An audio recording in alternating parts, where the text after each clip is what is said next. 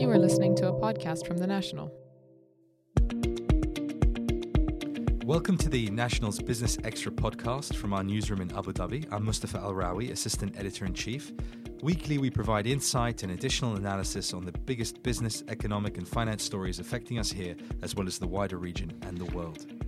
My guest today is the chief executive of Qamar Energy and the author of The Myth of the Oil Crisis. He's also our regular energy columnist. Robin Mills, welcome. Hello, everyone. Good to have you here with us. Um, let's pick up with your column this week um, that you wrote in The National, which was about the Kurdish region of Iraq and how the ambitions for that uh, potential uh, independent country at some point in the future uh, is tied to how well they manage their energy sector. Uh, the last couple of days, there's been some stories coming out about how, for example, um, there's been another arbitration uh, session between the KRG and Dana Gas, one of the biggest producers in that region, which indicates that things don't always go smoothly for them.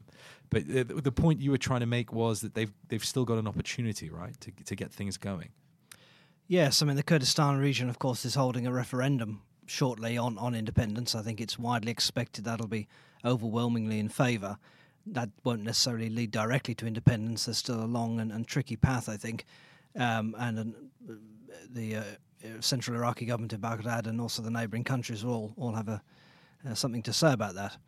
But if Kurdistan is to become an, an independent country, or, or even if it's to stay within Iraq under some perhaps new arrangement, its oil sector is absolutely crucial to to the the economy, uh, and it has been to the, the, economic development of that region uh, for the for the years so far.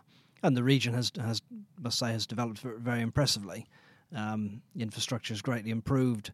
Um, standard of living has has gone up considerably, but of course all of that has been under pressure from uh, the the war against ISIS, which now seems to be entering its last phases within Iraq. Um, but of course, also the fall in oil prices from the middle of 2014, uh, and the Kurds and their oil sector face a lot of challenges. The, the lower oil prices, of course, reducing their revenues, making it difficult for them to pay uh, pay the oil companies that their share and to, to, for them to pay them their costs. Uh, these arbitration cases, as you say, you mentioned the, the Dana Gas arbitration case, which uh, there's another interim ruling uh, uh, requiring the Kurds to make some payments that, that uh, just happened recently. Um, and because of that, to be able to continue that the pace of development of the sector is, is very important. Um, there are a number of major fields in Iraqi Kurdistan. Some are producing, some are, are, not producing yet, and the Kurds need to be paying the oil companies regularly and, and having a clear path to development for these these large fields to sustain their their revenues. Um, there are a couple of large gas fields. There's a project to export that gas to Turkey, very strategically important for both the Kurdistan region and, and for Turkey. Um, but that, that, that, project has been moving very slowly, a lot of capital required, and not really clear where, where it will come from. Two, three years ago, um, if you look at the difference between the Kurdish region in terms of energy and the rest of Iraq, the Kurdish region looked the bright, the bright spot, really um, and the rest of Iraq, particularly in the south, where you've got big companies like BP, um, it wasn't moving along as people expected. But the gap has somewhat closed, partly because of the challenges in the north, as you said, ISIS and lower oil prices, but also because the, the central government's got its act a bit together in terms of of moving um, product out of out of the south. Does that mean that you that there is sort of less leverage in terms of um, what the Kurds might have via via the central government? Well, you know, this, this whole relationship has gone through a few phases, and if you go back a few years, that the Kurds were very much dependent on their share of the central government, the, the federal government budget, uh, which they were receiving, and, and, and, so so they were building a state on oil money, but uh, you know, in a funny way, it wasn't. Uh, uh, it wasn't their oil money; it was it was all money largely being generated in the south of Iraq around Basra. Then they got into a dispute with the federal government over their their right to export independently. Their budget was was cut off. They had to generate budget themselves from their own exports, um, and did that uh, you know, with some difficulty, but but also with some success for uh, for a while. And then, of course, post ISIS, there was a new phase of of the relationship where the main Iraqi pipeline from from the Kirkuk fields through Turkey was cut off, uh, and the central government eventually made uh, reached an arrangement with the Kurds to, to use their pipeline, which was running through safe territory, um, in, into Turkey, um, and that's you know that's still essentially where, where we are today. Um, so yes, you know the, the, the, Kurds have to generate their share of the, of the budget now from, from their own fields. The, the development of the Iraqi oil sector, the, the sector primarily in the south, has been has been rocky. Um, a lot of ups and downs, a lot of problems with getting the central government uh, um, to make payments to the oil companies. They've also had budget problems to deliver some of the infrastructure, so the export infrastructure was very constrained for a long time. But yeah, that sector has made Im- impressive progress. Um, now, if we look at the south of Iraq, which is producing um, something in the range of, of, of, 4 million barrels per day. The Kurds are producing about 600,000. So you see, yes, you know, the south of Iraq is is, is the bulk of, of the, uh, the country's oil production. Um, last year, I think, was very slow in the south. Budgets were cut. Oil companies were told to cut back spending because the, the government really couldn't pay their costs. This year, I think things are looking up um, investment is restarting at some fields, and we'd expect production to to be grow- growing again this year. When when a country like Iraq, that's had so many problems in terms of its energy sector, sees some improvement, is it there's a temptation to believe that in general the overall energy sector is improving uh, with regards to how difficult it's been since 2014 when the peak oil prices um, basically collapsed in a matter of months, um, and so. But also at the same time, from a wider picture, it causes a problem because when Iraq production comes back, that impacts the overall OPEC, non OPEC strategy to restrain output. Yet there's that temptation from some producers to actually go ahead and put product onto the market. So, yes, one thing is good, and then on the other, it's it's undermining some of the efforts we're trying to do for the rest of the region. So I feel like we're at we're strange place at the moment where I can't really call which factors are going to be more decisive in terms of oil markets going forward. Is it going to be the recovery of major producers like Iraq, or is it going to be how OPEC manages the politics of the oil market? Well, you know, Iraq, of course, is a key player. Iraq has the reserves and, and the development plans to, to boost production a lot. The Iraqis have gone along with the OPEC deal so far, you know, without great enthusiasm, and that they've been one of the least compliant countries to the deal. Um, and I think you know that is becoming more and more of a sore point with their, their OPEC colleagues. Uh, who see the Iraqis gaining market share at that expense, and I, and I think that's going to get worse during this year and next year as, as Iraqi production uh, potentially can grow further.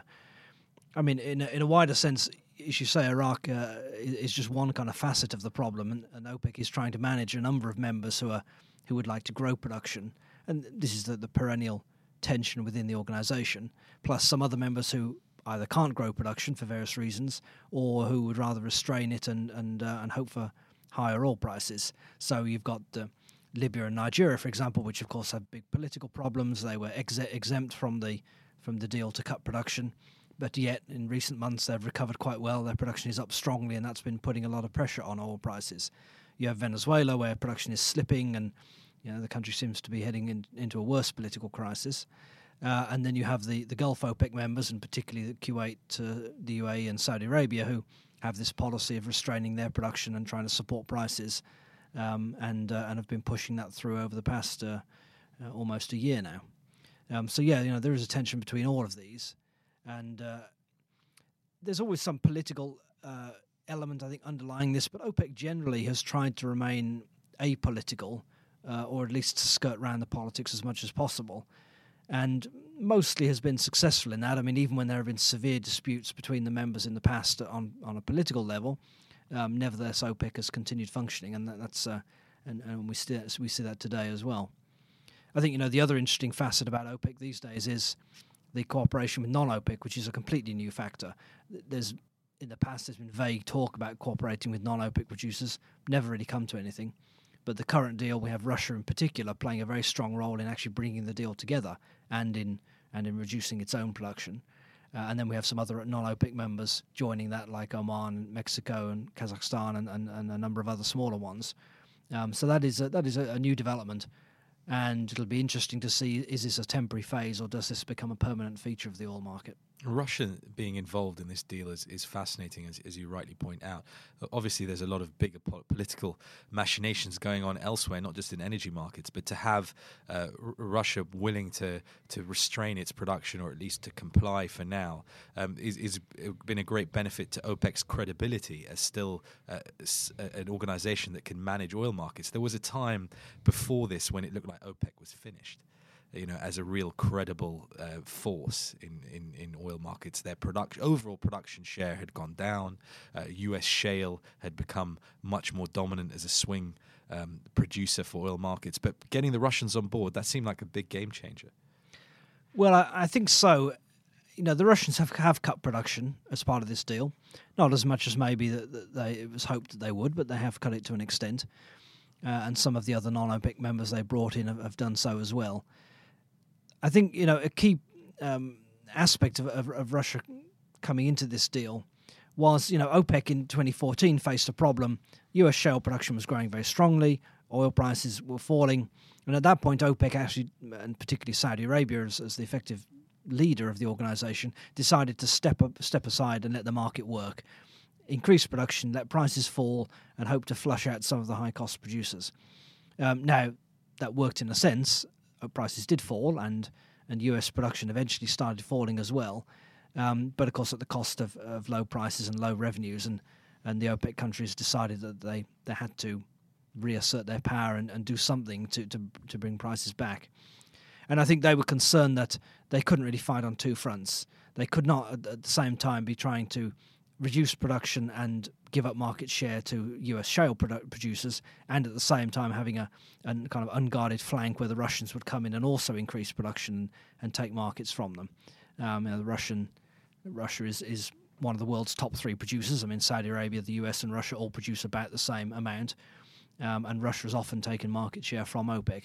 So I think for having a credible deal, it was important that they were able to bring in Russia and, and a few other members uh, and not have to worry about them boosting production significantly, and, and then they could just focus on, on what was happening with shale. And the market share, we're really talking about Asia and predominantly China here. That's where the major battleground is for these big producers. And everyone's been, um, when I say everyone, say the major producers, Saudi Arabia, Russia, um, have been courting the Chinese on many different levels, both economically and politically. But also the Chinese themselves, with their one belt, one road policy, are being much more globally facing, if you like, to get out there and, and, and in, increase their trade and political influence in the world. So, but at the same time, to add another facet to this, they're having their own economic upheaval as well. They're not the same economy they were two, three years ago in terms of growth. So uh, when we say market share, it's it, the pie doesn't seem to be growing as as much as it was a few years ago. Well, it's not, and I think you know that's this is one of the factors, of course, behind the lower oil price now. You know, yes, every, everybody talks about shale production, but also you need to look at the demand picture, and that Chinese demand, uh, in particular, has slowed down a lot. Chinese growth overall, if we take the official figures, is still is still fast by global standards, but it's not the ten percent that we got used to. It's uh, you know six and a half percent, and of course that means lower oil demand, but but it also means there's this whole process of trying to rebalance the Chinese economy towards um, more domestic consumption and a general kind of maturing and evolution of the Chinese economy away from very energy intensive industries uh, and towards more consumer led and and uh, and, and uh, light industries uh, and services. And so, of course, that, that, means even if China is adding a a certain amount of GDP, that doesn't consume the same amount of oil that that growth would have done uh, back back in the mid 2000s when China was really the force that was driving uh, oil prices to, to the record highs of of that time. So you know, China, yes, is is still one of one of the absolute key global oil markets. As you say, there's a lot of competition. The Russians have a pipeline now that goes directly to China, and uh, and they they're now a major competitor. Um, but of course, all of the Middle East exporters are, are very much in the in the Chinese market as well. And the US is now in the Chinese market. A, a very interesting development, fairly recent, but the US has now started exporting significant amounts of light crude to to China as well. Um, so yes, that, that's becoming a real a real battleground. Um, obviously, there are other Asian countries which are also significant markets.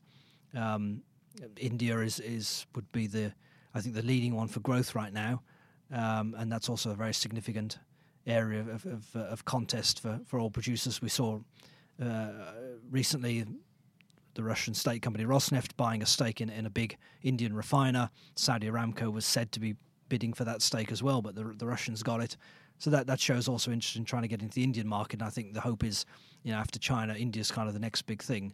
Um, but I, I, don't think personally that, that India will, will be the same weight in in the oil market that uh, that China was uh, in the early 2000s. You, have written many columns for us over the years, um, focusing on all these different topics. Uh, but what sticks in my mind uh, is how scathing you've been of the oil majors and how they've they've sp- they spent many years resting on their laurels when times were good. do you think if you're giving them a report card now, given BP's results this week showed that they're you know turning things around following the Gulf of Mexico disaster, um, Shell has been pivoting much more towards specific areas like gas or new technologies.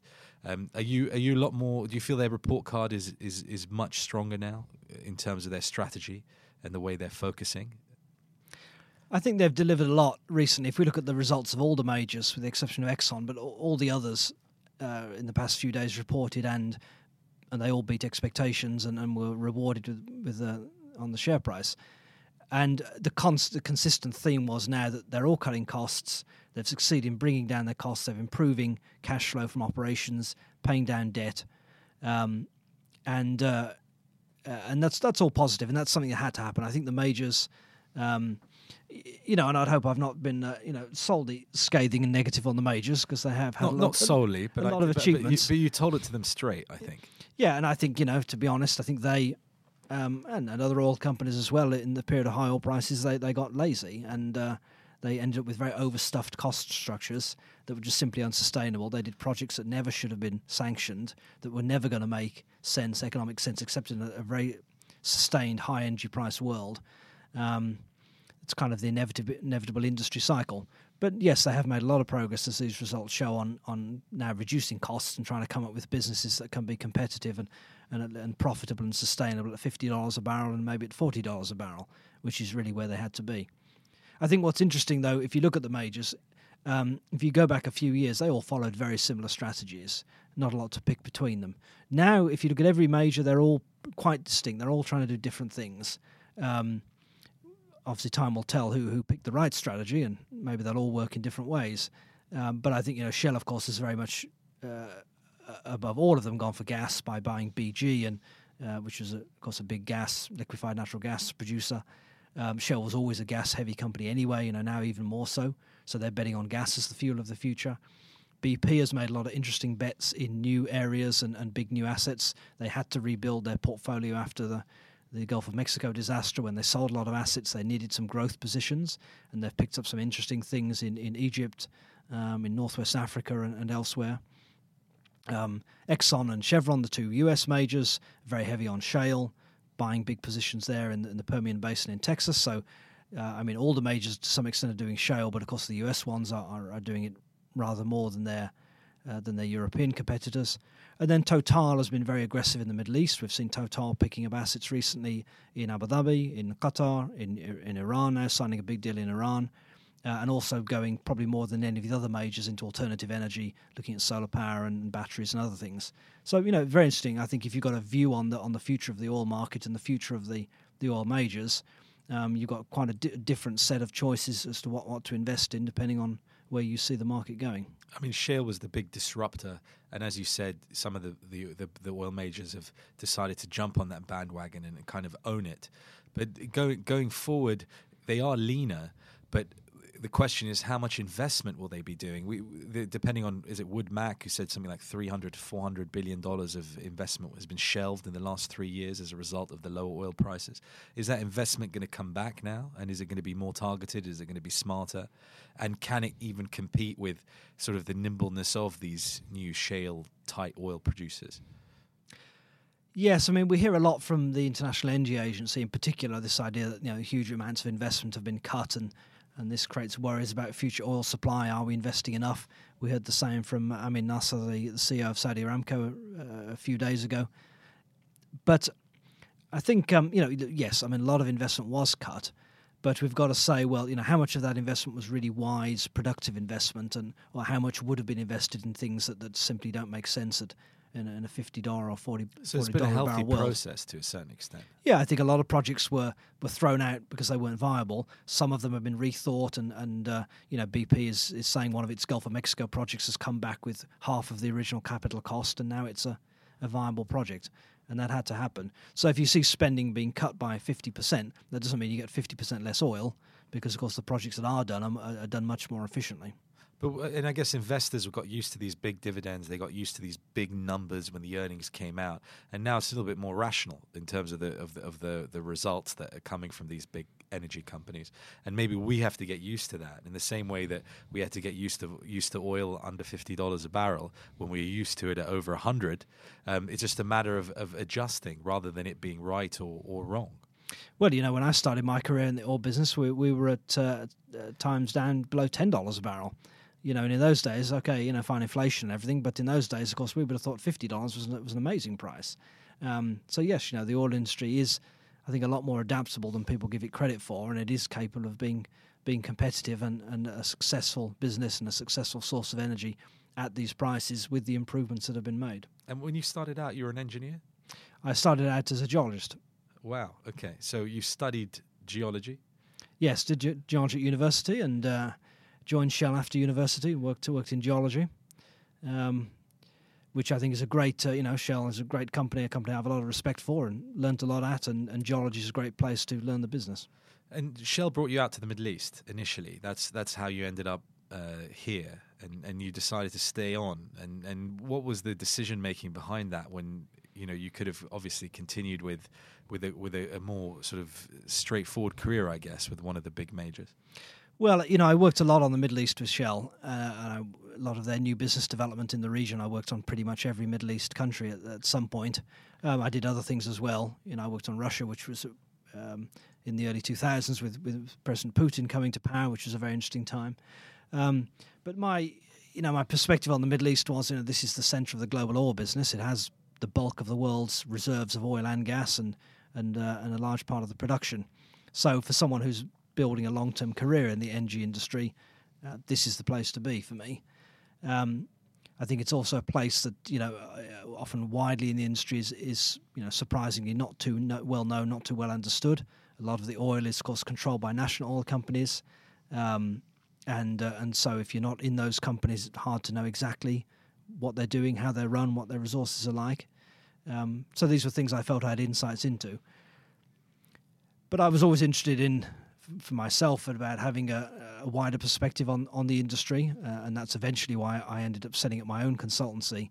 And we, of course, cover not only oil and gas, but we cover the whole energy spectrum, including renewable energy, which is becoming more and more of a factor in this region. Um, I think that that kind of breadth uh, is something I wouldn't have had the, the opportunity to do within a, a major oil company and also and you learn Arabic as uh, well, which means it's definitely a, for you. You you made an investment in this region personally. Well, absolutely. You know, and it uh, it opens doors, and there's obviously some parts of the region where you know English is not so widely spoken, and, and Arabic is is certainly useful.